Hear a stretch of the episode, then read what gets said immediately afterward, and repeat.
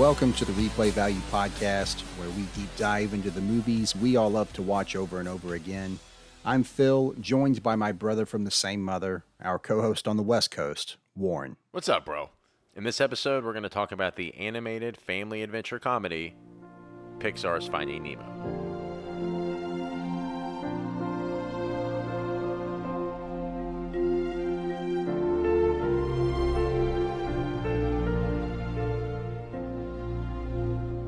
Now, the plot of this film after Nemo, a clownfish, is captured by a diver in the Great Barrier Reef, his father Marlin and a regal blue tang Dory set out to find him and bring him home. I love this movie when I saw it uh, the first time. I'm a huge fan of Pixar films, as many of us are. But now that I have kids and Disney Plus, I have seen this movie about a thousand times. But I love it. It's immensely high replay value. A different experience for me. Uh, I, it's a great movie, but not one that I've watched a lot. Uh, so I didn't really remember a lot of it when I went back to watching it, preparing for the episode, but uh, enjoyed it nonetheless. I don't know. There's just something that captures kids' imagination. Uh, and number one, just animation of ocean, of water is beautiful, but like it just, my kids just, there was a period where they just, it's all they wanted to watch. And I, th- I think the ocean element and sea life, sharks, fish, it has something to do with that. But at its core, it's a great movie, great story, but it's also visually beautiful. Uh, but let's jump into the film itself, how it was the idea came to be, uh, and, and, how it got its start. Pixar Animation Studios' fifth feature film. It all starts with the writer and director Andrew Stanton. Uh, he came up with the original story, and from what I understand, it was two things that really inspired this movie for Andrew Stanton. Uh, first, being inspirations from his childhood. Uh, much like Lasseter with the toys with Toy Story, uh, coming from a real place uh, in his childhood, but he, he, would remember seeing the fish tank, loving seeing the fish tank at the dentist office. And right when I say that, you can see how that worked its way into the movie. Uh, but uh, he would assume that the fish were from the ocean and wanted to go home. So that was where that idea started to uh, to, to gestate from. I can relate to that because when I take my kids into the pedi- their pediatrician, there is a fish tank there and that's like their favorite thing to do. They when they before they go in they want to see the fish and when they come out before we leave they want to say goodbye to the fish. I don't know if they have the hey let's free them in the ocean connotation but it, yeah that's just i can see why as a kid he uh, latched onto that because my kids do the same thing. And the second thing uh, that, that really inspired the story was uh, a visit to Six Flags where he saw uh, the uh, underwater world there and thought how great it would look uh, uh, animated if they could bring it to life on screen. And if I read correctly, that was in 1992 when he saw that. Which you have to think this is three years before Toy Story. It's just I'm glad they didn't make this movie in 1992 because the, the computer graphics would have been less than desirable to, to watch. So yeah. It's a good thing they waited. Uh, and then I also saw this was kind of cool. I can relate to this as, as, a, as a parent. In, in 97, he went on a walk with his son and to the park and he felt that he almost robbed himself as uh, of an experience of a memorable experience with his son because he was being too overprotective. I mean you heard the term like a helicopter parent and i have problems myself doing that taking them to a playground. So i, I could so there, there there you see the little sprinkles the little seeds being planted of this story uh, that would become the script of finding nemo it started very very early on and that's why the movie's so relatable is because so many parents and and kids can relate with the storyline in the film. Yeah, so you take the element of okay, the underwater. It, the, yes, it's beautiful. It's a computer animation, but then further, he was inspired by seeing a photograph of two clownfish uh, in like National Geographic or, or a magazine that were peeking out from an anemone, and he just you know it's hard to imagine this now because clownfish and Finding Nemo is such a big part of the zeitgeist, but I didn't know what a clownfish was before I saw Finding Nemo, but now everyone does. So this him seeing that he was captivated by what they look like and felt they would be a good a great fit for an animated story. Stanton started writing the screenplay for this when he was in post production on A Bug's Life. Shows you how long he'd been these movies take to get off the ground. Uh, and after he had finally finished the story and the script, after a couple of years, uh, the production began in 2000 and it lasted two and a half years. Well, what I love about Pixar and what they do is that, you know, you mentioned that he he was working on Bugs Life. He was actually a co-director and a writer of Bugs Life. Pixar is really great about that um, of taking their talent and before they give them the reins to direct, they work on a lot of other movies beforehand. I think he had some other credits. Uh, I want to say he may have been a writer on Toy Story as well, but he had worked on past Pixar films before he got his own story to uh, story to tell with Finding Nemo. So whenever he got his shot, uh, he he was ready. He had it pretty much done. Well, and after this, he did WALL-E, uh, Finding Dory, the sequel to this, of course, and he's directed some uh, pretty uh, uh, prestigious television shows, Stranger Things and Better Call Saul. I did read that the Better Call Saul thing. I was like, wow, really? I mean, but yeah, great director, me. great director. But it's it's so I love it with like you know with a TV show, it's pretty much the showrunner, the executive producer runs it, and you always get like this the talent as a director to step in and do an episode. But I, never would have guessed that a Pixar alum would have done something like Better Call Saul. That was pretty cool. Yeah, and another thing Pixar is great about is they plan their characters years in advance. Nemo first appeared as a stuffed toy in Monsters Inc. in 2001. Yeah, it just goes to show like how long these movies do take to get done. I mean, they probably turn them around faster now. I mean, there's a new Pixar, Disney CG film every year at this point, but back then, I mean, they were really crafted carefully. It took years to get done, which is why you saw that uh, reference so early. Kind of surprised how small the animation team was. It fluctuated between 28 and 50 people, depending on what stage of production they were in. That is surprising, especially when you think uh, you hear I think when we did Lion King, and I, I, the number escapes me, but I felt like it, it was, like 400 something. I don't think it was that many. I, th- I do think it was like 150 to 200. Maybe it was more. Maybe it was 400. But yeah, it was hundreds uh, of animators to try to, and they they were against the deadline. It was a little different, but to that point, the artists and animators that worked on it, I mean, they really took the the job seriously. They wanted to learn the material. They would they went scuba diving. They visited aquariums, which you know makes sense to get inspiration. They received lectures on fish biology and oceanography. I mean, they really tried to immerse themselves in that environment because up to this point, there had never been a computer animated film that had wanted that captured the ocean and sea life, uh, marine life, in the way that this film did. Yeah, that was a John Lasseter's insistence. He's like, "There's no way you can make a movie about the ocean and not know it. Yeah, you never can do enough research, and you so uh, you get enough research, you find enough truthful things, and it's some of the best parts of your movie," is what he said. And, but uh, it's funny the, the the look and feel of the underwater world was essential to the movie's success, but the animators initially did too good of a job. It, it, when they did it frame by frame, it looked too real, and then they had it surprisingly it had to dial it back a little bit. I I think about that now whenever I watch like something like Moana. It's like the water and the hair is just like it's incredible. I mean, it just it blows your mind at how great. They have teams of animators just that just work on hair and water. That's all they do, and they can make it look very real, but they they don't want to do that. There has to be that. Uh, that you don't want to go dip too far into the uncanny valley. There has to you have to know you're watching an animated film. That's probably one of the reasons they did sculptures, uh, models to help design the characters that helped them render the design and would make it so specific, so that would aid the animation uh, and making it more consistent frame to frame. I mean, you're going frame to frame like that. They're, they're, in, in, making a movie like this, there's a lot of back and forth per, between the production uh, or the creative teams, uh, the animators, and the director, trying to perfect things and get it just right.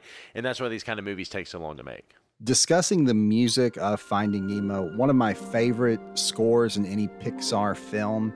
This was actually the first Pixar film where they did not rely on the talents of Randy Newman to do the score. Uh, so they went to his cousin, Thomas Newman, instead. so they kept it in the family. um, but, you know, if you think about, you know, Thomas Newman's previous works, Shawshank Redemption, uh, what he did with WALL-E, The Green Mile, American Beauty, his scores have this ethereal wonder to them that you and you need that stylistically to match the ocean setting. Randy Newman's great. He, he and he fits Toy Story, Monsters Inc., the you know those other Pixar films, but I can see why they they pivoted slightly uh, to to Thomas Newman uh, for Finding Nemo. When I saw that, um, you know, the connection, of course, the, them being cousins, Thomas and Randy Newman, it made me think of like, man, that's just crazy that that family they had two of them are you know Oscar winning composers, and I was like, and so just real briefly, um, I do want to tell you that um, their dad, Alfred Newman, or Thomas Newman's dad, uh, Alfred Newman, he had won nine Oscars for Best Score and had 45 nominations. Wow. Yeah, that entire family of the Newmans, that which is you know the Thomas Newman's dad, Alfred. He, he has a sister Maria, two uncles, Lionel and Emil, cousin Randy, and then a first cousin, once removed, Joey. Between all of that family of the Newmans, they're the one of the most decorated families in Oscar history. They have got 95 nominations between them. So I did. I was like, I just couldn't believe that that um, that they had that much success. Uh, uh, one call out, and real quickly, his brother David Newman was another. He did the soundtracks for Bill and Ted's Excellent Adventure, The Mighty Ducks, and Coneheads, among many others. Oh, oh, yes, oh, I mean oh, this family has done. Holy dude, you're you're blowing my mind. Yeah, a widespread array of scores uh, from films that we love between that family. Before we move on, Pixar is so great at referencing and spoofing things in pop culture and other hit movies. And there's uh, some of the films that they spoof in Finding Nemo, uh, Psycho, The Birds, uh, The Shining, Bill and Ted, Terminator 2, Pulp Fiction, Fight Club, Shrek, Ocean's Eleven, Memento, and Dude, Where's My Car? I, wow, I never would have. Yeah, some of them are more obvious than others, like The Shining uh, and Psycho when Darla comes in. So yeah, I get that. Yeah, there, there's some of them you really feel in the movie, like the Bill and Ted one, uh, and then the references where they reference other movies, the Jaws and the Shawshank. You really feel that at moments in the film, particularly the Shawshank. They play the music that's kind of reminiscent of Shawshank. That, the Thomas Newman score, yeah. Yeah, uh, the film uh, also references the Gold Rush, a 1925 Charlie Chaplin film, uh, Pinocchio Song of the South from 1951, 20,000 Leagues Under the Sea in 1954. So they really pay tribute to some of the old Hollywood films of yesteryear. And we'll shift to the stars of the picture. All right, Mr. DeMille, I'm ready for my close up. A decorated ensemble star cast, two Oscar winners, two Oscar nominees, three Emmy winners, and two Emmy nominees. Uh, and over a, a, half a dozen star names. Uh, just a, a, lot, a lot of talent in this movie. Yeah, this would uh, uh, would be, I would say, you know, Toy Story had some big names in it. Monsters Inc. did too, but this is, I would say, one of the early star-studded casts of um, Pixar films in the sense of who they brought to the table. And I guess you got to start at the top of the call sheet with Albert Brooks. Yeah, as Marlin, Nemo's dad, uh, the clownfish. This wasn't his peak. His peak has got to be broadcast news, his uh, sole Oscar nomination up to this point. And Andrew Stanton said his casting saved the movie. Uh, he was his first choice to play Marlin. I can see why he would say that. I mean, the heart of the film is with Marlin, that journey he goes on. And yes, he gets a, a lot of help along the way, but uh, you'll we get to this in the recastings, but that was my most difficult recasting just because how do you replace Albert Brooks? I mean, you go on that journey of losing your son and finding him again with that character, and that's that's a that's a tough role to pull off. Yeah, Albert Brooks pulls it off, and he's not just a great actor. One of the surprising things I came across, he's written and directed seven feature films. A really good really? one, Muse, which I really yeah, I was so surprised. Ah. Like, whoa, holy shit, he directed seven features but he was born in Beverly Hills, raised in a showbiz family. He actually went to Beverly Hills High School with Richard Dreyfuss and Rob Reiner. I'm Richard Dreyfuss. I don't want to wear the damn mask. the theme of 2020. Uh, yeah. uh, but before this, he had uh, six TV show credits and appeared on SNL before making his feature film debut in Taxi Driver in 1976. Wow. Uh, was also in Terms of Endearment and Out of Sight. Uh, great Soderbergh film. Oh man, I man, that's that's true. Yeah, I forgot about those credits. It's just you know, I hate to keep bringing it up because being a father, just because I've seen Nemo so much, I, I associate him with this role, but he has had so much prior success. Yeah, and even after this, he had a lot of success. He was in This Is 40, uh, Concussion, Drive, where he played a villain, if you yeah, remember that yeah, interesting right, turn yeah. for Albert Brooks. Uh, a Most Violent Year, and of course, the sequel, Finding Dory, in, in 2016. What he really liked about it was the idea of playing a clownfish that wasn't funny, you know, that, that has a deconstructionist aspect to it. I believe I'd read that uh, Stanton loved that aspect of it too, and he would just have him record outtakes of bad jokes so that they could use it for the movie.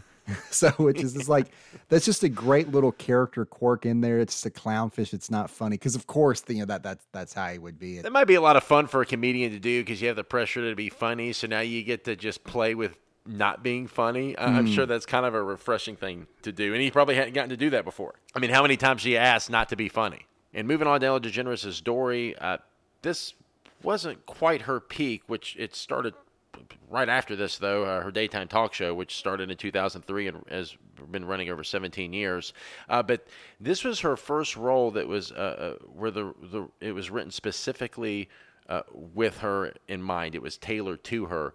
Uh, Stanton got the idea to cast her after seeing an episode of Ellen where she changed the subject five times in one sentence you're you're saying the TV show Ellen, the series that ran from '94 to '98, which confusingly is yeah, people called her talk show Ellen as well. So she had two shows with the same name. One was a sitcom, one was completely different. So that kind of threw me for a loop there at first. But just looking at the at the character though, it was originally supposed to be a male role, uh, a male Regal Blue Tang. And after seeing uh, Ellen DeGeneres uh, on TV, that's when he's like, "This is a perfect fit. We got to go with her." She had some memorable movie roles before this Dr. Dolittle, Coneheads, and she was in Ed TV, which I that's a personal favorite of mine. I love Ed TV. McConaughey, right? Yeah, well, she plays a TV executive in that. She's, she's oh. really great.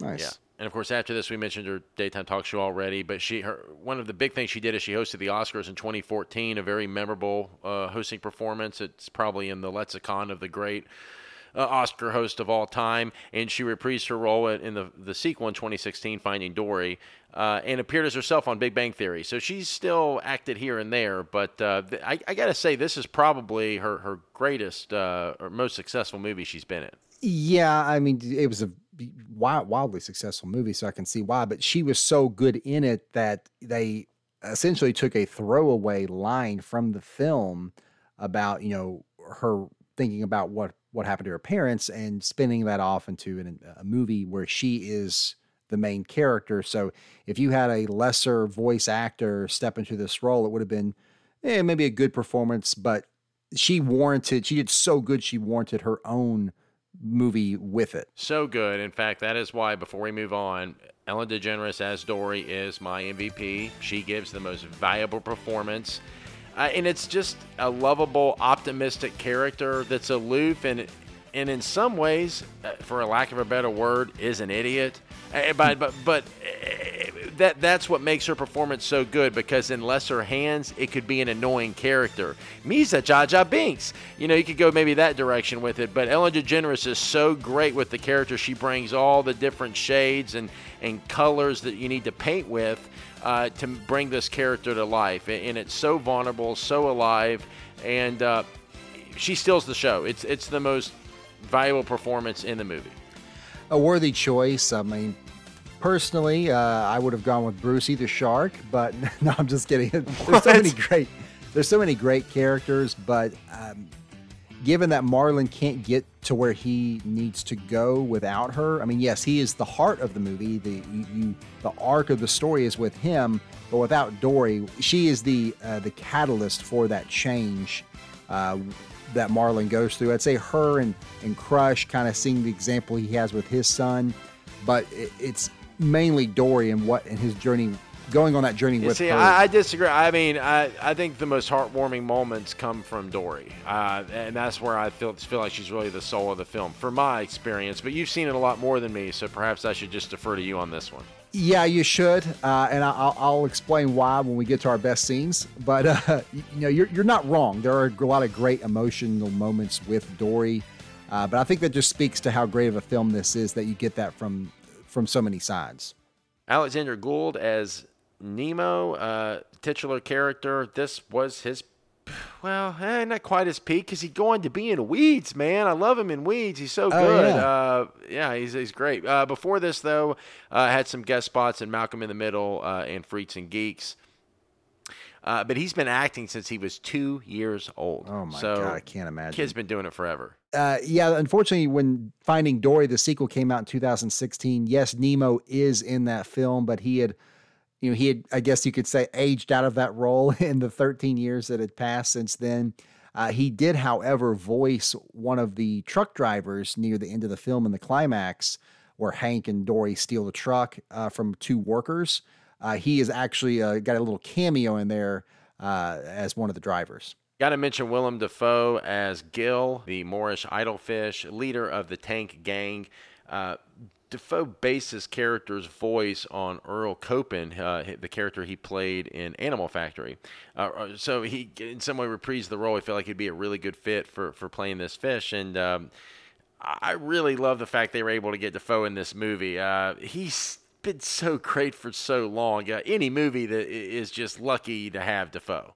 Yeah, it really is. And I would say that's one of those with uh, him and then, you know, uh, some of the other actors they got to step into these minor roles. That's what elevated it to get that star power there to kind of support the with the supporting cast. Uh, so I love Willem Dafoe. That's great. Yeah, uh, yeah, he was uh, some of my favorite movies. He's probably what most known to the movie masses from Spider Man, you know, playing the Green Goblin. But uh, yeah. man, to live and uh, die in L.A. in '85, one of our dad's favorite movies. That was uh, his. He had such a high replay value with him. Boondock Saints, Platoon in '86, Shadow of the Vampire in 2001, and of course after this, man, he has been just been in so many hits for so many years. Uh, John Wick uh, Lighthouse, and he had two Oscar nominations in the last three years. So the guy has just been on a roll. Uh, uh, just, just uh, uh, one of our great actors. Uh, another big actor that they had step into one of the the minor roles, kind of like the in the Tank Gang, was Allison Janney as Peach the Starfish. I mean, what a get to to to, to get her cast. Yeah, along with Brad Garrett as Bloat, and you had Stephen Root as Bubbles.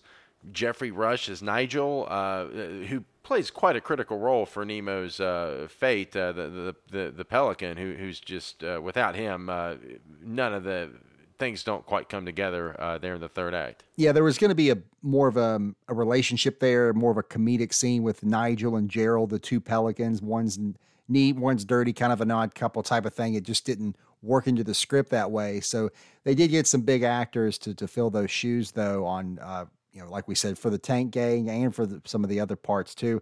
I love Stephen Root as Bubbles because it's like his only lines in the movie are Bubbles. it's like they got this great character actor to do that. It's like, what's so funny? Yeah, he's so good. I mean, maybe in an office space, he's only got like two or three lines, but how memorable is That's he true. with that? That's that just shows you how uh, awesome of an actor he is that he can take such something with so little and make so much out of it. Uh, Elizabeth Perkins as uh, Coral, probably my favorite movie. I love her in About Last Night. She's just uh, so great in that film. Uh, but she's got a great body of work. She's been, done a lot of great movies outside of that, and a lot been a lot of good. She was also in Weeds. Uh, Weeds, yeah. Fact, one of I was going to yeah, say that. Uh, yeah. Uh, I also recently saw her in Sharp Objects, another great TV show that she's in. So yeah, she's done. She's a great actress. Yeah, Rob Lowe in his uh, uh, audiobook, his uh, memoir, said that Elizabeth Perkins single-handedly gave the best audition he has ever seen uh, for About Last Night. And if you watch that movie, she really owns that role. I'm sorry I'm harping about that movie, but she's just so good in it. Uh, Eric Bana as Anchor, uh, the Hammerhead Shark, uh, and Andrew Stanton, the director, as as Crush. We talked about this in 2001: A Space Odyssey, how Stanley Kubrick had hired uh, an, uh, a composer to do the score, and he took the music that he had, that the famous score that you have now of classical classical works um, for the music, and that was just kind of a placeholder. He ended up using that for the film uh, very famously. Uh, something similar with Andrew Stanton as Crush. He just recorded those lines while he was laying on Brad Bird's couch in his office. Brad Bird, the director from The Incredibles, another Pixar alum. Uh, and they just they liked how it sounded in the film and they instead of recasting another actor they just kept stanton's voiceover work. Probably cheaper too. Yeah another thing that was probably cheaper is uh, his son crush's son squirt was nicholas bird which was brad bird's son which you know yeah the nepotism plays there of course but yeah brad bird was playing a tape of a tape recorder of his son uh, in the office and stanton heard it and is like there's my squirt and put him in the movie all right, let's move on to the stats and accolades of Finding Nemo. Released May 30th of 2003 on a budget of $94 million.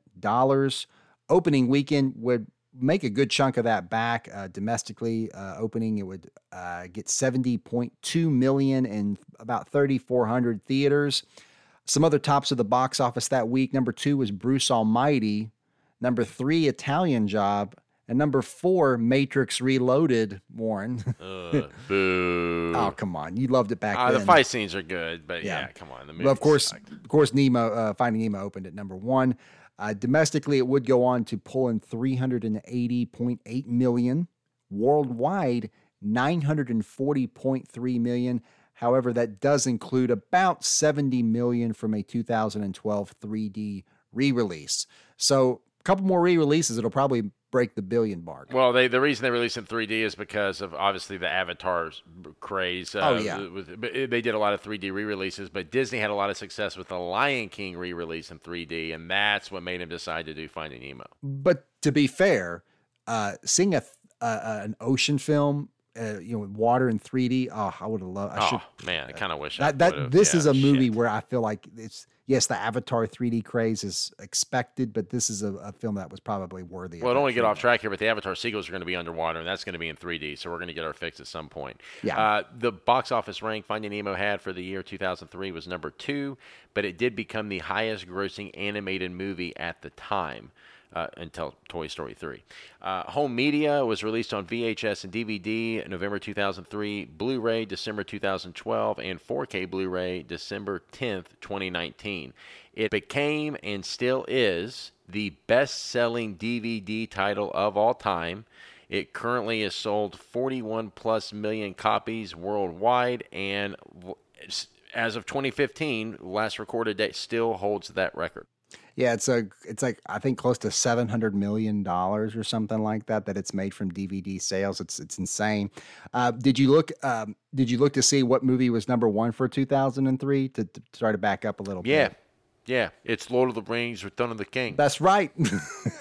Yeah. I said it, you do you do a Lord of the Rings shout out there. Come on. Yeah, and it's probably going to keep that title because uh, with the uh, emergence of streaming apps and with Netflix and HBO Max and Amazon Prime, uh, no one's buying DVDs now, so it's probably going to hold that title forever. Well, did you uh, from a, a number of sales point of view? Number two is Cars, and it's pretty far behind. Number three in in, in sales uh, and in dollars, it's number two is Spider Man. Uh, from 2002, the Tobey Maguire. So yeah, I don't think anyone's gonna get Finding Nemo. They've That was on. remember the heyday of DVDs was like what n- uh, the, the late '90s to the uh, to the uh, mid to late aughts with a running time of 100 minutes. Uh, just flies by. Of course, it has a G rating. Was the highest grossed G movie ever until Toy Story 3. It has a body count ah, pretty high here, man. Uh, various reports, but I got uh, 402 deaths, two on screen, two fish, and 400 off screen. Coral eaten by the barracuda, and 399 unborn eggs. Oh gosh, I thought I thought you were talking about the krill for a second that the the whale eats. Well, it's no, Mar- Marlin's unborn children that are eaten by the barracuda. Marlin and Coral. Yeah, yeah, yeah, and then yeah. Coral herself, of course. Yeah. Yeah, of course. Um, and this is also the first Pixar film to show blood. Where when Dory gets, hit in the nose, yeah, with the goggles. I love it when Bruce's eyes turn black. Oh, so great- good. Not to step on best seeds, but I love that moment. Scores of the film Rotten Tomatoes 99%. Totally worthy. Whoa. It's a great film. Oh, it's yeah. so good. Cinema score A plus, uh, bringing home a report card of straight A so far. Good lord. Uh, IMDb uh, 8.1 out of 10, uh, and a Metascore critic 90, which indicates universal acclaim. Uh, Roger Ebert gave it four out of four stars, saying, "quote One of those rare movies where I wanted to sit in the front row and let the images wash out to the edges of my field of vision." Unquote. That's beautiful. Uh, I mean, it is. It's just it's that gorgeous of a film to watch, and then this again, the story is just so good too. It's got it's the complete package of the film, in my opinion. Yeah. Awards of the film Oscar winner for Best Animated Feature, the first Pixar film and the first Disney film to ever win the award, and the third winner of that category ever because it was a, a, new award. Uh, They just created it a couple years prior. Yeah, they created it in 2001, but the first one wasn't given out until the 2002 ceremony. So that it kind of threw me for a loop. I was like, how did Toy Story not win? What what is this? Ah.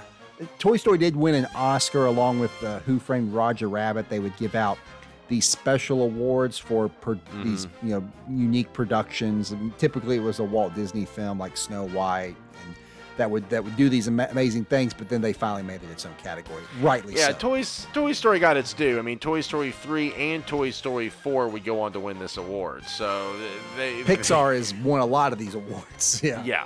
Uh, also had three nominations for Best Screenplay, Best Score, and Best Sound Editing. Yeah, best score by Thomas Newman, we, we talked about earlier. Uh, that lost to, um, uh, I think, Lord of the Rings, actually. The Return of the King, it lost to that. So, Uh, also won the Saturn Award for Best Film, had a Golden Globe nomination, two BAFTA nominations, and was an AFI Movie of the Year selection, made their top 10. Another 46 wins and 59 nominations. uh, Music of the Year for 2003, the Grammy Record of the Year, Clocks by Coldplay. I mean, this was peak That Coldplay. won? Wow. Yeah, Rick. Yeah, it did. Uh, this was peak Coldplay. I mean, this is when they were rising into the stratosphere uh, with um, with that album. So, uh, and then the Billboard Hot 100 for 2003, the number one song of the year, "In da Club" by 50 Cent, who had four songs in the top 100. That was definitely peak 50. Other movies in 2003, top at the box office. Number one, previously mentioned, Lord of the Rings: Return of the King, uh, which ha- holds the rare double crown as the top of the box office and the Oscar winner for Best Picture. Also holds another rare distinction, uh, won 11 Oscars, tied with Titanic and Ben Hur as the most Oscars won by a single film. Jeez, such a good movie, good franchise. And then they ruined it with The Hobbit, but it was great then. Yeah. Uh, other movies of the year uh, Bruce Almighty, Matrix Reloaded, Kill Bill Volume 1, and Pirates of the Caribbean Curse of the Black Pearl. And Razzie winner f- for Worst Picture uh, is uh, G Gigi Gigli. What the fuck? What is that movie? The, the that that stinking turd like with G- Affleck and J Lo. Yeah, it's a, a piece of shit with uh, Jennifer And no Lopez. disrespect to Affleck No. or J Lo, they're great artists in their own right. You make enough movies, some of them are going to suck, and this one is uh, on the all-time list of stinkers, uh, courtesy of Columbia Pictures. Yeah, this one had like, man, it was probably for a solid decade there. People remember this movie as like one of the worst of all time. It was a Yeah, running it- joke. it is. People have forgotten about it now, Is it- but yeah. I think even Pacino's in a scene or two. Oh, I just, I I. I need the Men in Black. Uh, I need this erased from my memory. Oh, just awful. Uh, TV of the year, uh, top rated Nielsen scripted TV shows. Uh, number one, CSI with 15.9 million viewers, followed by Friends with 13.6. Emmy winner, Best Comedy Series, Arrested Development in its first season. You're a huge fan of that show. That's a great show. I mean, timeless. If we did a podcast about TV shows with replay value, uh, that would be uh, near the top. It's very good. Emmy winner, Best Drama Series, The Sopranos. I thought you were going to say 24. I was like, come on, 24. no, it's No, I think so. so, uh, 24 won for that great fifth se- day, if you remember. Oh, that was Yeah. so good. Oh, uh, but The Sopranos was overdue. It should have won more than it did, and it finally did this season. yeah, West Wing kept it out for a long time, right? If I recall. Yeah. Uh, another big winner at the Emmys that year was Angels in America. It won Hmm. seven of seven uh, major Emmy nominations. No show had ever swept the major categories like that. Yeah, Emma Roberts, um, uh, Al Pacino. Yeah, a lot of great Now, actors. Meryl Streep. Yeah, Meryl Streep. Yeah, I forgot about that, of course. I don't know if Emma Roberts is in it, is she? Not Emma Roberts. Fuck, Emma Thompson. Fuck. Yeah, yeah, yeah, yeah, yeah, yeah. Yeah. yeah. It's got a lot of he- a lot of heavyweights. Uh, prices of 2003: gas was $1.83 a gallon. A movie ticket was six dollars and three cents. Uh, average rent was six hundred and two dollars. A new house cost one hundred and eighty-seven thousand dollars, all on an average annual income of forty-five thousand. Events in 2003 the United States invades Iraq and captures Saddam Hussein. The Department of Homeland Security begins operations, and sky marshals are used on uh, aircraft following 9 11. Uh, the Do Not Call list becomes operational, and Arnold Schwarzenegger is elected the governor of California. Oh, the governor. Yeah. Yeah. Cue the obligatory terrible Schwarzenegger impersonations. All right, let's talk about our best scenes and lines from Finding Nemo. Visually, a very stunning film, as we've mentioned numerous times, but there's also a lot of great moments of heart, a lot of great moments of action, comedy, uh, the, the whole uh, cornucopia of emotions. Let's jump right into it with your runner up, Warren. Well said. Uh, my runner up is when Nigel the Pelican tells Nemo the story of his dad fighting the ocean looking for him, and it inspires and motivates Nemo to clog up the aquarium, uh, to have this the, the, the courage and the bravery and the strength to do it. Nemo, where's Nemo? I've got to speak with him. What? What is it? Your dad's been fighting the entire ocean looking for you. My father? Really? Really? Oh, yeah. He's traveled hundreds of miles. He's been battling sharks and jellyfish, all sorts of. That can't be him. Are you sure? What was his name? Uh, some sort of sport fish or something. Tuna? Uh, trout? Marlin? That's it. Marlin, the little clownfish from the reef. It's my dad! He took on a shark! I heard he took on three. Three? Three? Three sharks? That's gotta be 4,800 teeth. You see, kid, after you were taken by Diver Dan over there, your dad followed the boat you were on like a maniac. Really? He's swimming and he's swimming and he's giving it all he's got, and then three gigantic sharks capture him and he blows him up and then dives thousands of feet where he gets chased by a monster with huge teeth. He ties the steamer to a rock.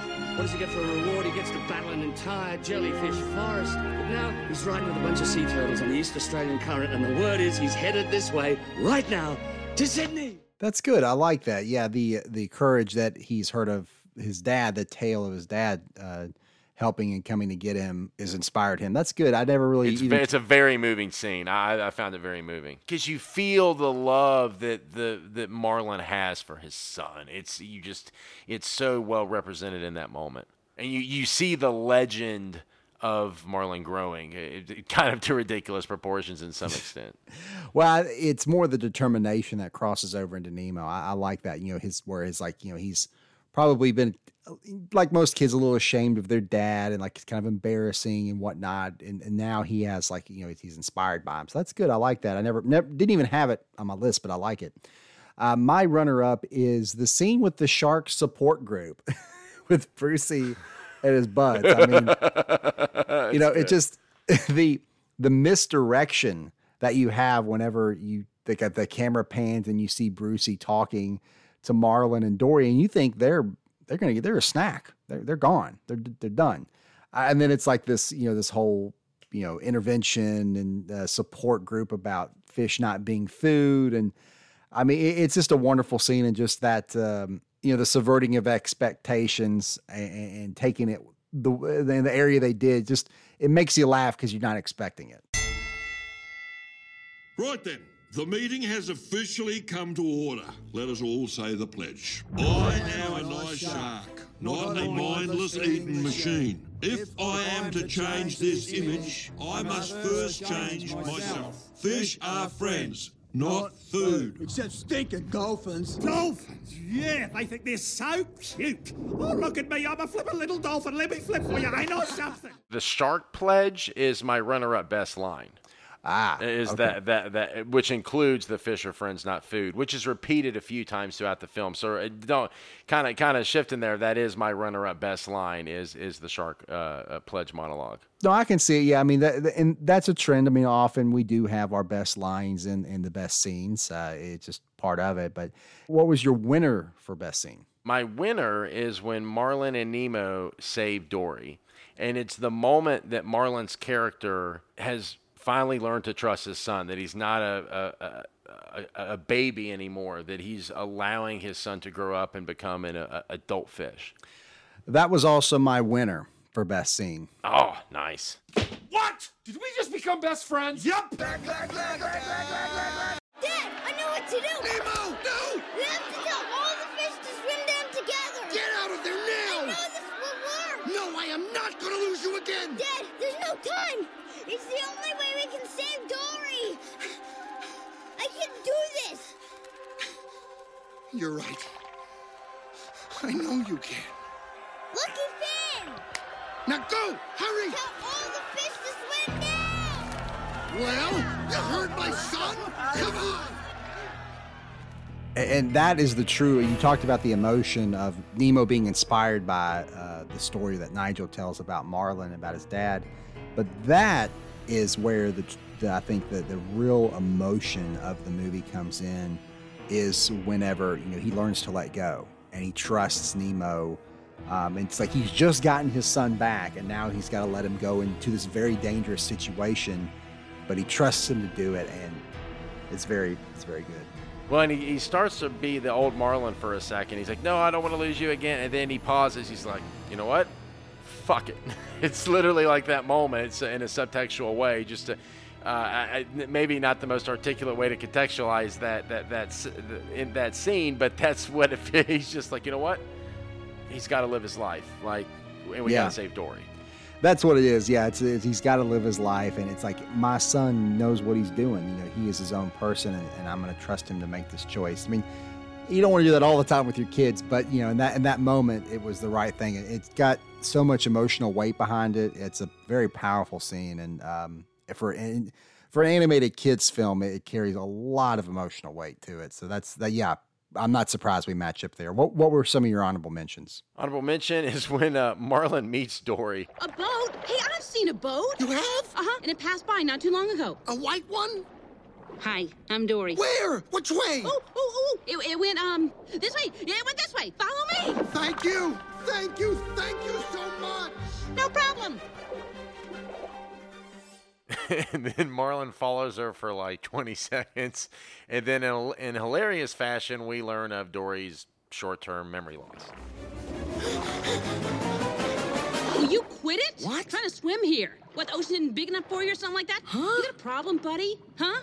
Huh? Do you? Do you? Do you? Want a piece of me? Yeah, yeah. Ooh, I'm scared now. What? Wait a minute. Stop following me, okay? What are you talking about? You're showing me which way the boat went. A boat? Hey, I've seen a boat. It passed by not too long ago. It, it went, um, this way. It went this way. Follow me. Wait a minute. Wait a minute. What is going on? You already told me which way the boat was going. I did.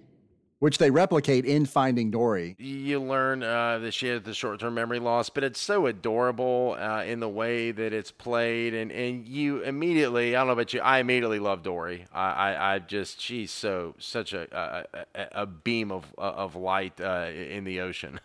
Yeah, Marlin by himself is kind of a downer. You know, the movie wouldn't be any fun if it was just him. You have to have Dory. I mean, she is Jar Jar Binks done the right way. You know, like you said, you made the example earlier. If it's done wrong, you know how bad it can be. Mhm, But That's right, um, it'd be annoying. yeah, this is one where it's the right kind of annoying. She's annoying only to Marlin, but she's hilarious to us. Exactly. Yeah, yeah, yeah. To us, we love it. It's tough to compartmentalize that that that annoying behavior. Uh, but you know, yeah, we love it. But Marlin's still the lead because even he has a hard time being mean to her. He's like, uh, you know, and then he ultimately ends up really, you know, caring about Dory. which it's funny actually segues into one of my honorable mentions um, is when he does get annoyed with her and the school of moonfish show up Hey, hey, you like impressions? Mm-hmm. Okay, just like in rehearsals, gentlemen. So what are we? Take a guess. Oh, oh, I've seen one of those. I'm a fish with a nose like a sword. Wait, wait. It's Um, a swordfish. Oh, hey, clown boy, let the lady guess. which are voiced by john ratzenberger who has uh, you know he's Hamm in toy story he makes uh, an appearance in every pixar film in one form or fashion uh, but he i always i just love that scene whenever he you know shape shifts into the different things and you know makes a little game out of it uh, and you know gets dory and marlin back on track uh, you know visually it's a fun scene i love john ratzenberger so that was that was that was an honorable mention of mine i only had one other honorable mention and it's the post-credit scene uh, after you know you get the you know Mr. Ray and the school uh, you know swim off and it says the end and then you've got the tank gang swimming out and they finally they finally get into the ocean and then it's just like the the comedy They're in of the plastic bags. Come on, Peach. Come on. You can do got it. it. That's it. You can do it. That's the shortest red line I've ever seen. Come on, Peach. Oh. Ah!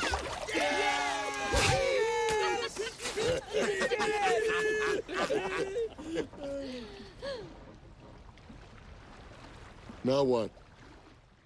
I had to include that as a post credits yeah Oh, that's great. That's so great.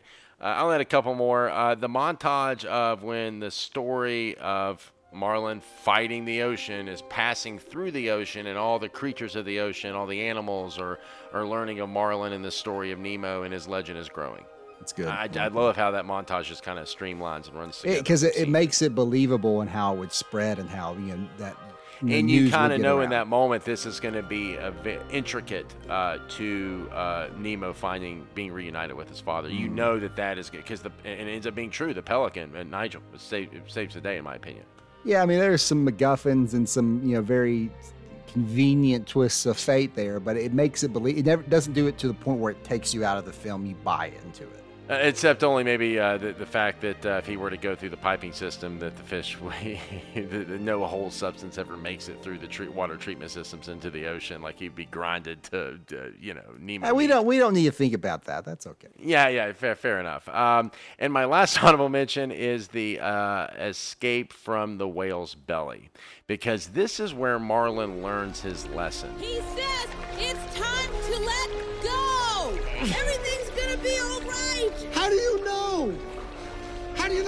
know something bad isn't gonna happen?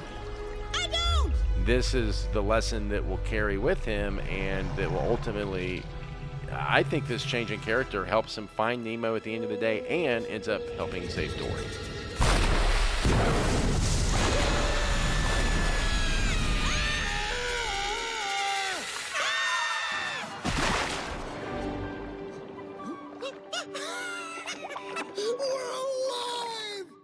Well, it comes in twofold. That is one very key scene there where he learns to let go in that sense and just kind of trust what's going to happen, um, and you know, and hope for the best.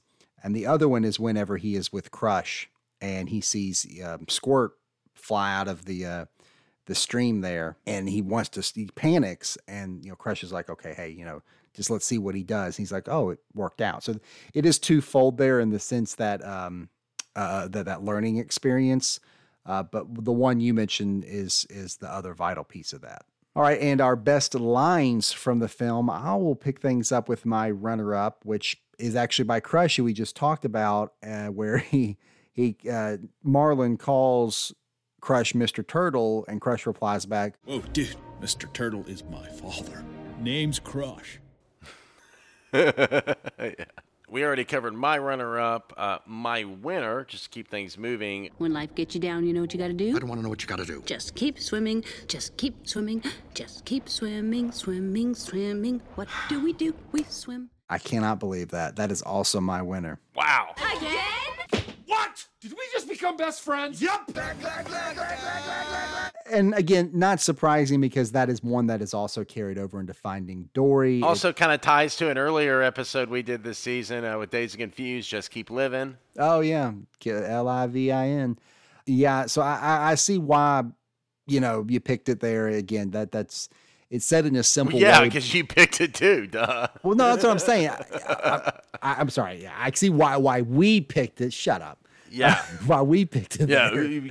brilliant minds think alike. All right, uh, moving on to honorable mentions, and this is probably the, one of the most iconic lines from the movie, and it's repeated quite a bit from a, a gaggle of uh, what what are they? Pelicans, birds. Yeah, I, I, I, I almost included that, but I just didn't want to play the annoying soundbite for our listeners of the mind, mind, mind. But that was iconic when it came out. You know, everybody was doing that. The seagull. It was it's pretty funny. Yeah. The exchange, uh, there's a lot of exchanges uh, that are great with Dory, and that's why she steals the show. But my favorite is at the very at the end when Dory finally finds or meets Nemo, and Nemo introduces himself, and Nemo says, I'm Nemo. Nemo? That's a nice name. She's been spending the whole movie looking for this It- it's it's the way that they set it up because it's just like there's a pause, like, oh shit, she's gonna realize it, and she's just like, and she doesn't. but then she does it like like another minute. of later, course, she finally yeah, puts but- it together. Yeah, but there's a moment where it's like that. It, you should have like the whole like shuffling and the you know the Zach Galifianakis from Hangover where the formulas are showing up in front of his I- th- face. there's just- there's literally a, probably a dozen honorable mentions I could have with Dory doing th- saying things like that. Just laugh out loud, cute and funny. yeah. I only had two honorable mentions. Um, one is a re- recurring line. You know, for a clownfish, he really isn't that funny. It's so great when you see the two times he goes to tell a joke, and you got the with a good group of animals gathered around smiling, and then you just see that gradually their smiles start to lose enthusiasm, and their eyes kind of cross. So there's like, a um, but then in, in true Tommy Boy fashion, he nails the joke at the end. You know when he tells it. So, uh, and then the the last one was. Uh, you just think it's kind of a kid thing early, but then Bruce shows up at the end of the film and the dad squid does the same thing. He inks everywhere when the shark shows up. So it's kind of a joke that has a little bit of a payoff there. So uh, my last couple honorable mentions is uh, when Marlin says, "No, I didn't come this far to eat breakfast." And uh, when Bruce is on his uh, uh, blood uh, tirade after getting a whiff of a Dory, and he busts through the door, and he, they have their little the, the Shining reference when he says, "Here's Brucey." Oh yeah, yeah, great reference there. That's that's very good. Moving on to Judge Bob's recasting court, where Warren and I recast the film with today's stars. All rise for the Honorable Judge Bob presiding. Gentlemen, you may be seated. Recasting court is now in session. Counselors, we will hear arguments today for the recasting of Crush, Peach, Bloat, Gil, Nemo, Dory, and Marlin. Lot to get to tonight, gentlemen, so let's get right into it. We'll start off today's docket with Crush. Phil, I believe the floor is yours. Okay, for Crush, going into it, you have to have the mentality this is a surfer, maybe a little bit stoner, so you got to have an actor that's going to sell that.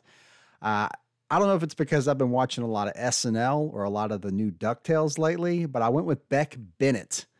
And he, I just hear him as Launchpad McQuack in the new DuckTales. And he just got that, he just, he's a great voice actor and he could step in and do the crush role uh, and match the level that Andrew Stanton, the director, did for the original. All right, Warren, what do you got? Wow, Beck Bennett, man, what are you, the president of his fan club? You've already used him once. So okay, yeah, I'm, I'm glad you said that. I'm glad you said that because yes, I used him. I think it was in Little Shop of Horrors not too long ago, and we only get two actors. Yeah, like two episodes ago, you on a Beck Bennett. Well, right I now, can't man. use them anymore this season. That's my two. After two, we're, we can't use them again. So yeah. All right. So I went a different direction, and uh, I thought of Keanu Reeves. That's good. I like that. Oh man, that's good. But I, I think it's pretty obvious when you see the kid. It's almost like the director playing Crush. Uh, Andrew Stanton was doing an impersonation of this actor, Matthew McConaughey. He was born to play this role. It feels like it was written for him. Even the dialogue, the line readings, the voice inflection. It, it I, I can't. I couldn't think of an actor who who better fits this character than than McConaughey. All right, so Phil, Warren has just opted to buy your Happy Meal for five thousand dollars. So how are you going to counter this? Uh, it's it's a great choice, and I thought of M- uh, McConaughey at first, but then I thought about it more, and I was like, "That's it wouldn't be a good fit." The more I thought about, it. not because he can't do that, but because as soon as you heard it, you'd be like, "That's Matthew McConaughey." Crush is his own character. So no, no, no, no. So Listen- what's the problem? Because just keep swimming, man. doesn't work here. No, uh, Mc- McConaughey is. You don't want to. You don't want to look at that and be like, "Oh, that's McConaughey as a turtle." You want to look at Crush the turtle as his own character. I think it would take away. It would just take you out of the movie hearing it because it's too. Uh, it's too iconic as McConaughey. You No, to- the way that scene is written, that's where you have a star show up for just one scene because it's a memorable scene uh, that gets Marlin and Dory onto its journey. I, I, I think. I, I, if, that, if I- that's again, the scene that you would have done that there. with, that's what they would have done in the original. All right, all He's right. got the spirit of the character. He, cru- he would crush it. Here's the thing: we got uh, seven castings. I could go. I, I could let this go on for a while because I mean, it- great arguments either way. Uh, Beck Bennett, amazing voice, love him. Matthew McConaughey, spot on for it. I think it'd be a great casting. However, I um for for the sake of moving this on and simplicity of argument, Matthew McConaughey gets this one.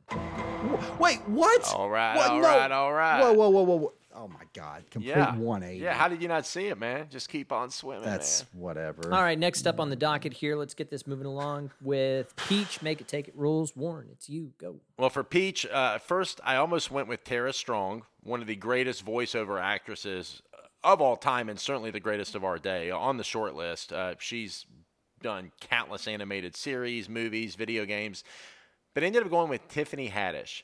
I want some star power in this role, and sh- she is such a raw and, and real actress, and her comedy comes from that place. And I think it would be a really refreshing uh, casting to have her play the role because Peach is a, a, reactive character, and that plays to Tiffany Haddish's strengths. Her comedy, she's very much a reactive actor uh, in comedic circumstances and situations. All right, Phil, what do you got? Uh, for my Peach, I went with uh, one of the gr- the best voice actors working today, underrated, not I don't think she's really gotten a lot of not been used the best way in like a big motion picture yet, but that's Judy Greer. Um, she's done a, a, lot of voice work. Uh, she's an archer. She was in, actually in a show my kids love, Ask the Storybots, but uh, a great character actress, but also got a. She in Ducktales? No, she's Just not in Ducktales. Uh, at least I don't think so. Um, but she's got a, a great voice, um, a voice for animation for for for this type. And you look at the Peach character; it's almost a little motherly but at the same time, just a little not quite aware of things going on. Uh, when I look at Tiffany Haddish, she's like almost she's like almost like a Gil. She's almost like she's sassy. She's got a lot of personality. Where that doesn't really fit the peach. I think about other things that Haddish has uh, done voiceover work for. Angry Birds 2, Secret Life of Pets 2, and that her voice fits the sassiness character. It doesn't her match. Her talent Peach. isn't limited to just one note. No, I'm not Even saying though that's it what is. she's played. It, this she's a re, at the end of the day, her core talent is uh, she's very talented in many many ways as a comedic actress and a comedian, but she is a reactive actress. That that's one of her strengths, and that's what this character has. It may be a different fabric than what you're used to seeing her play, but Tiffany Haddish can play a lot of different uh, shades, and I, I think she she she would absolutely pull it off. I'm not saying she can't. I'm saying that this this you know Allison Janney is is a great drama actress. You don't put a comedian in the peach role. You use that for something else. All right, Judy Greer takes it. Phil, well done. Thank you. Moving on Yes. to bloat. Fuck. Phil, make it take it. Go. Bloat, uh, I mean, the incomparable Brad Garrett playing this, and I had one name come to mind that just fits that humor, the, you know, the shark bait, hoo ha ha, and then the, the, the, you know, this, the, the one liners that he has that could match that Brad Garrett tone. That is Patrick Warburton all day. Thought of it instantly. Perfect fit for it. Holy shit! I also went with Patrick Warburton. Nice. Again? What? Did we just become best friends? Not just a friend, a partner. And that is because nobody else could play this role. Beautiful casting by both of you. Yeah, I mean, there's a handful. I, I he's my favorite, uh, one of my favorite voice a- actor. I mean, he's he's great in Rules of Engagement. I loved his his take with that character, but he he's so good in uh, so many different Kronk animated and films that he's New in. Groove. Yes. Yeah. Yeah. Yeah. No. Yeah, I mean, there, there's I, I I I I made that in my mind. I'm like. When I was recasting this right from the top, I'm like Patrick Warburton is somewhere in my movie. I, I promise you, I the world would be a better place with more Patrick Warburton in just about everything. Yes. I love Yes. that guy. Love it. Absolutely love him. All right, let's get right into Gil and make it take it rules. Since we had a tie there, Phil, court is still yours. All right. Uh, Gil, uh, I mean, Willem Dafoe, man, he has just such an awesome voice for that type of character where it's just kind of menacing. Do you trust him? But he's commanding. He's the leader of the tank gang, so to speak. Uh, so who better to step in than Ego himself, Kurt Russell, Snake Plissken. This is a guy where m- maybe you don't quite trust him at first, but he's in your corner at the end of the day. Man, he could do it. All right, Warren, what do you got? Well, I thought of Steve Buscemi. Okay, almost went there, but uh, uh, ended up going with Michael Imperioli from Sopranos, and I, I wanted to lean more into the, uh, uh, you know, he, he's the leader of a gang, so I, I wanted to kind of lean into the Italian mobster element, maybe add a little more comedy to it, uh, parroting that concept within this film. Uh, it- but he has an avuncular quality too, and we're and, and, and the character's seen some shit. Okay, Michael Imperioli, I think, would be able to play all that rolled up into this character, Gil. And maybe it's just that I can't separate him from the Christopher Moltisanti from The Sopranos, but just like, I, you know, I would never. I just, yeah, he's got the kind of the dark, I've seen some shit side of Gil that you said, but at the end of the day, he's in Nemo's corner. He maybe pushes it a little too far, but you can trust him. You feel like he's a good guy.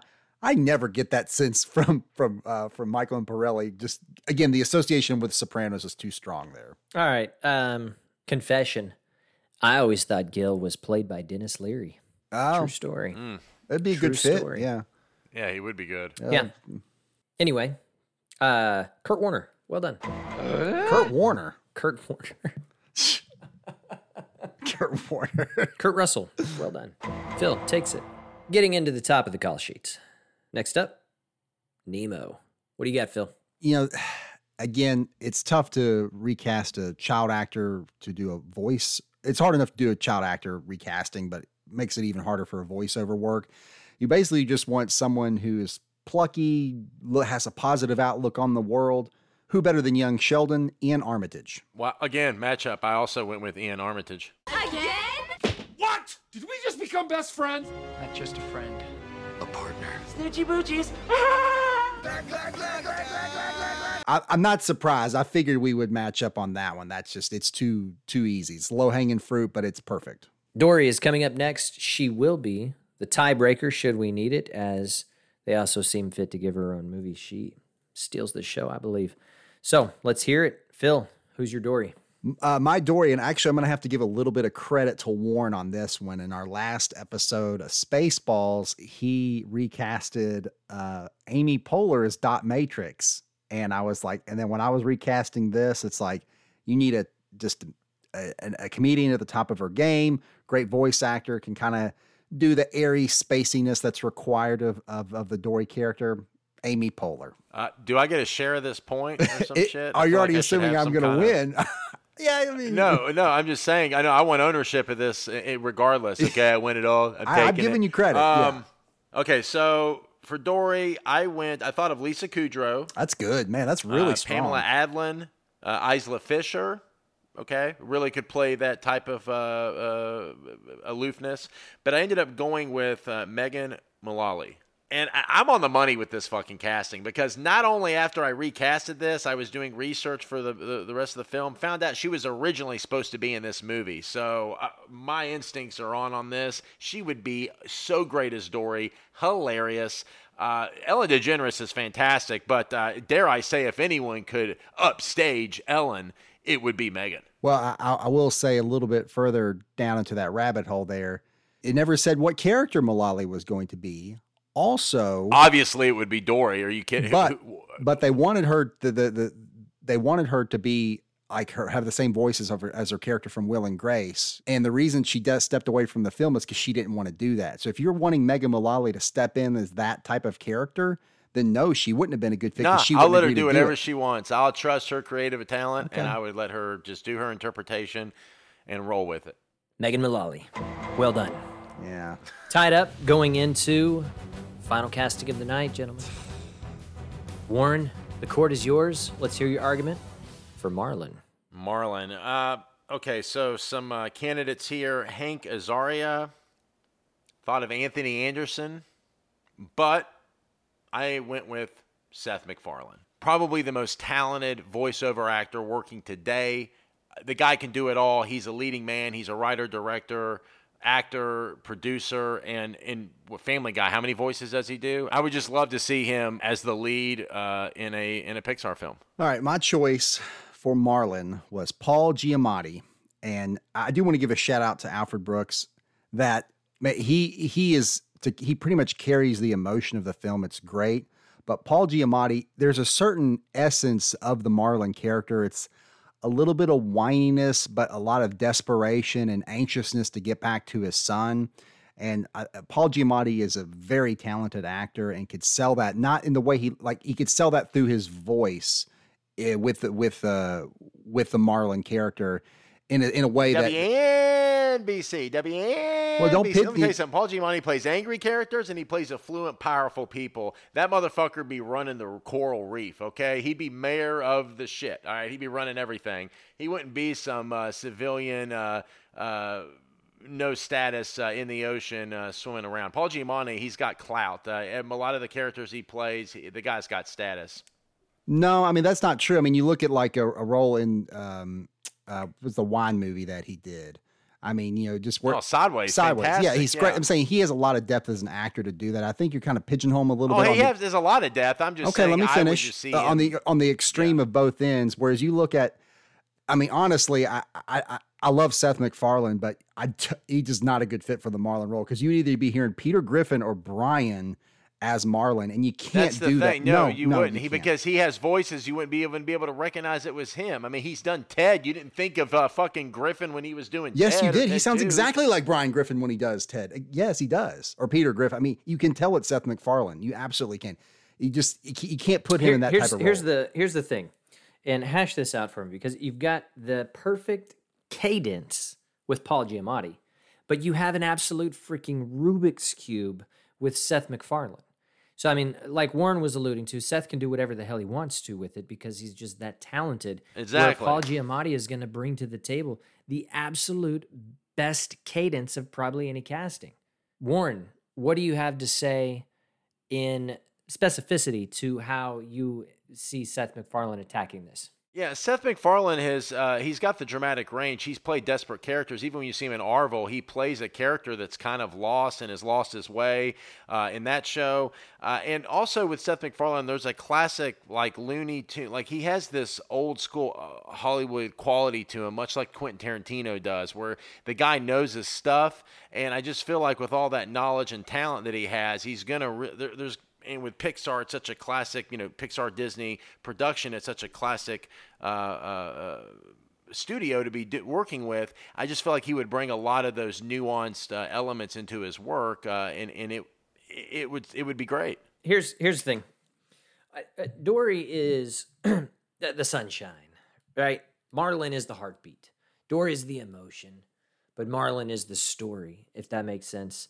Um, if I had to just pick one person to tell a story between the two, I'm sorry, Paul Giamatti. Uh, the guy's unbelievable. He's got the cadence. He's got the range. So, Phil. Yeah. Way to steal it at the end. Yeah. I am a golden god! Fucking bullshit. Gentlemen, recasting court is adjourned. All right, fan theory time.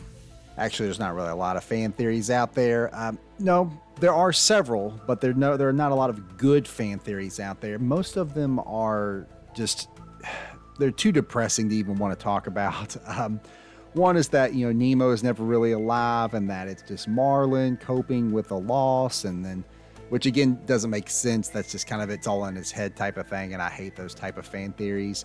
Uh, and then the other one is just taking the subject material too seriously. Scientifically speaking, all clownfish are hermaphrodites. They are neither male nor female.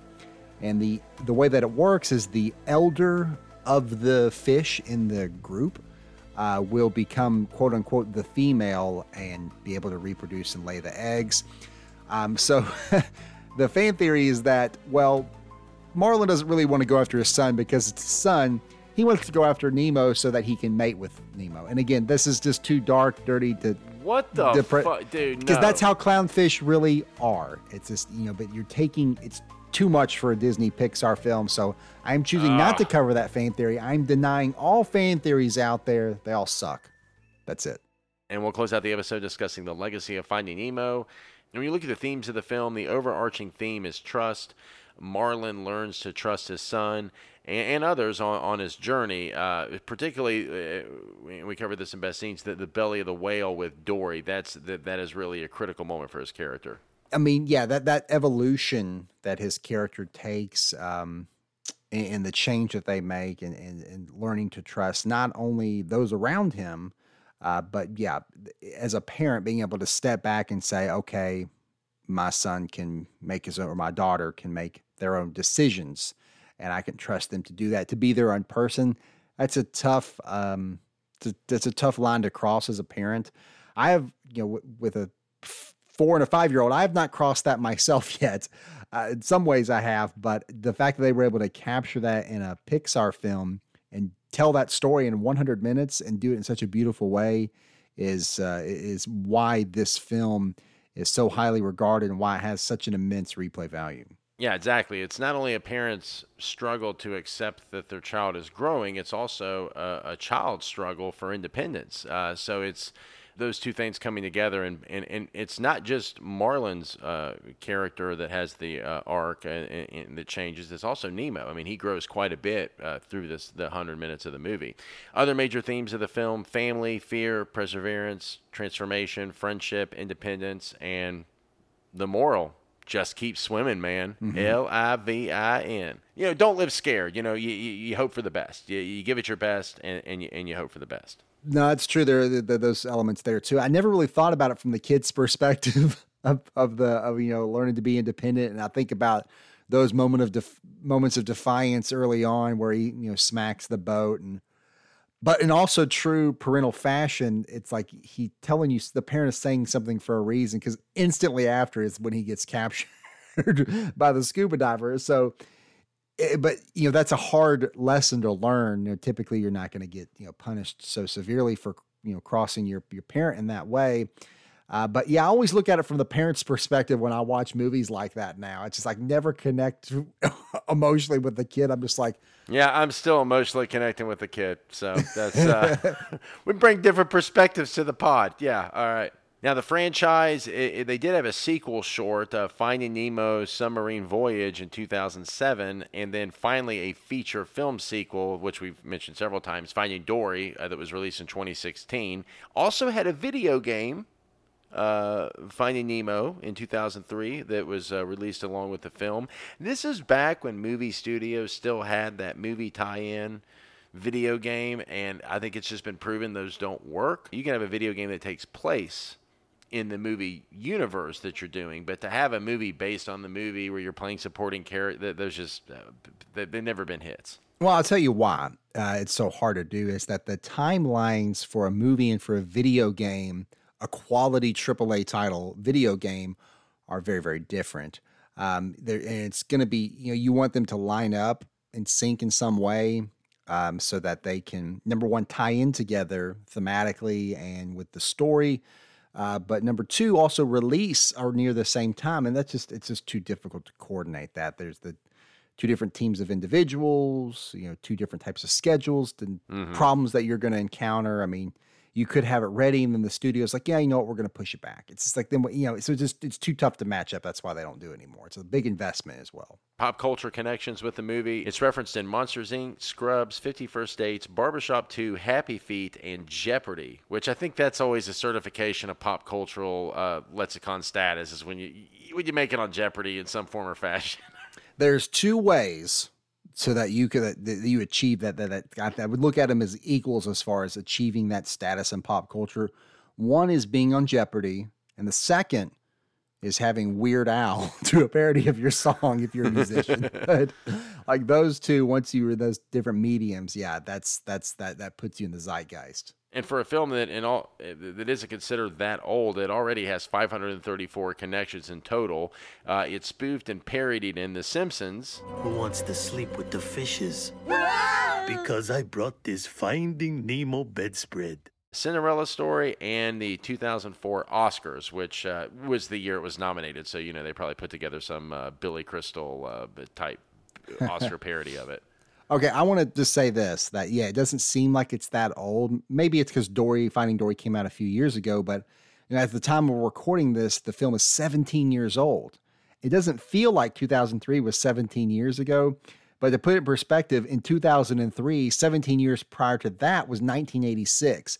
And for some reason, that gap just seems between 86 and Now, 03. for a film to hold an elite status like this does for what it is, it is a young film, and I think that's fair to say for an animated feature. It's it's on the it's on the short list of great animated movies. Uh, yeah, and also I'd say the quality of the film and the computer animation looks a lot better from you know looking back to 2003 now than if you were in 2003 and looking at computer animation in 86. So the, I'd say the, the the quality of the animation itself helps you know keep it fresh and doesn't look as dated. not only being a great film, but one of the reasons we're doing it uh, in season three is because it has one of the highest replay values of an animated feature. Uh, it, it has such a high replay value. This is literally a film that you can watch uh, over and over again, and a lot of people have. I have, yeah, I have, yes, hundreds of times, no question. And I'm not exaggerating because my kids, I mean, there was a phase where that's all they watched, and even now we'll still revisit it from time to time. I remember them having a run where they were really loved sharks. They, they were that's all they wanted to do. Yeah, the run is now. They were- still love sharks. It's- they- Oh, they- okay. yeah. All right, fair enough.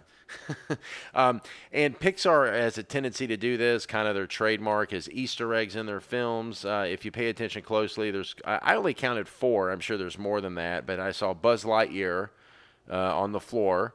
Uh, at the dentist office, once Nemo's in the uh, fish tank. Uh, of course, you have the A113 license plate, Andy's mom from Toy Story, her license plate on her vehicle.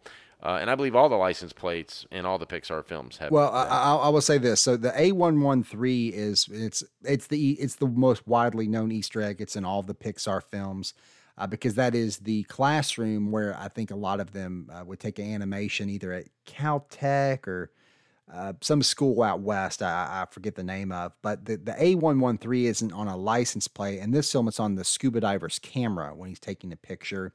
You have the Pizza Planet truck that is outside of the dentist office, is another Easter egg in Finding Nemo. The Buzz Lightyear toy, which you mentioned, is in the uh, the waiting room uh, in the yeah, dentist office. Right, yep. Yeah. Uh-huh. You have a Mr. Mr. Incredible comic book that one of the kids yeah, that, that was one I saw too. Yeah. Yeah. Which, of course, The Incredibles wouldn't come out until the following year in 2004, the, the Brad Bird film.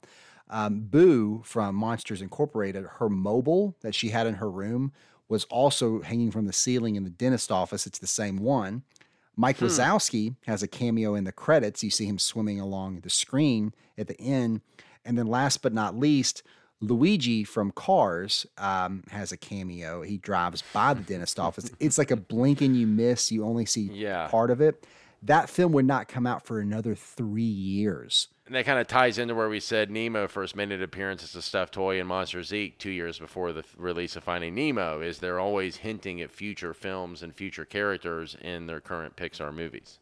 And Finding Nemo is one of the great Pixar films. Uh, it's in their Hall of Fame. Uh, it, they have a lot of theme park attractions for Finding Nemo. Uh, eight different Finding Nemo attractions on Disney properties around the world. Uh, they were opened from 2004 to 2007.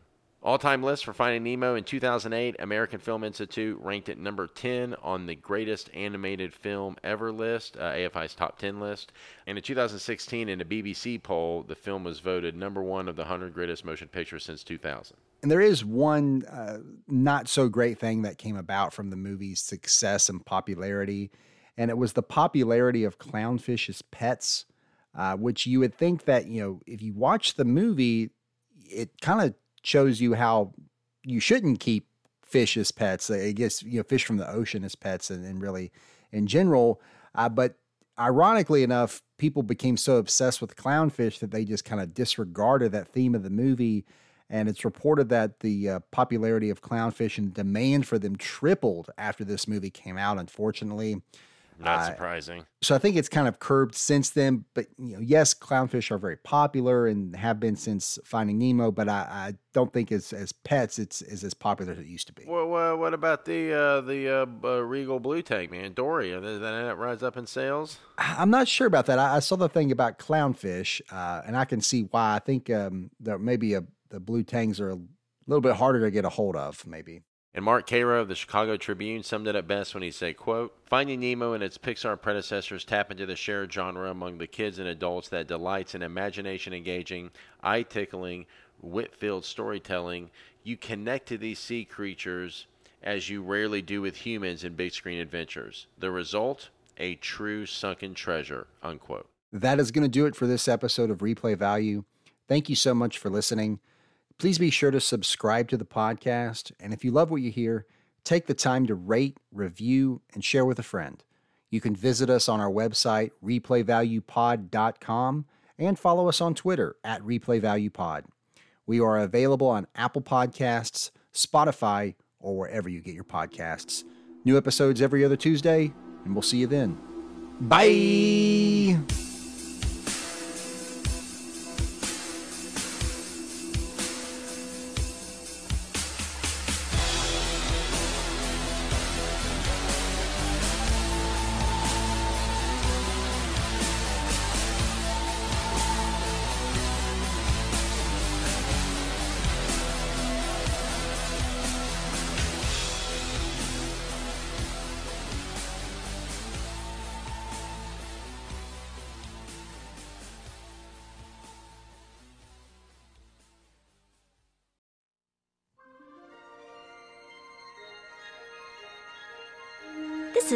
A Waldo Pickles production.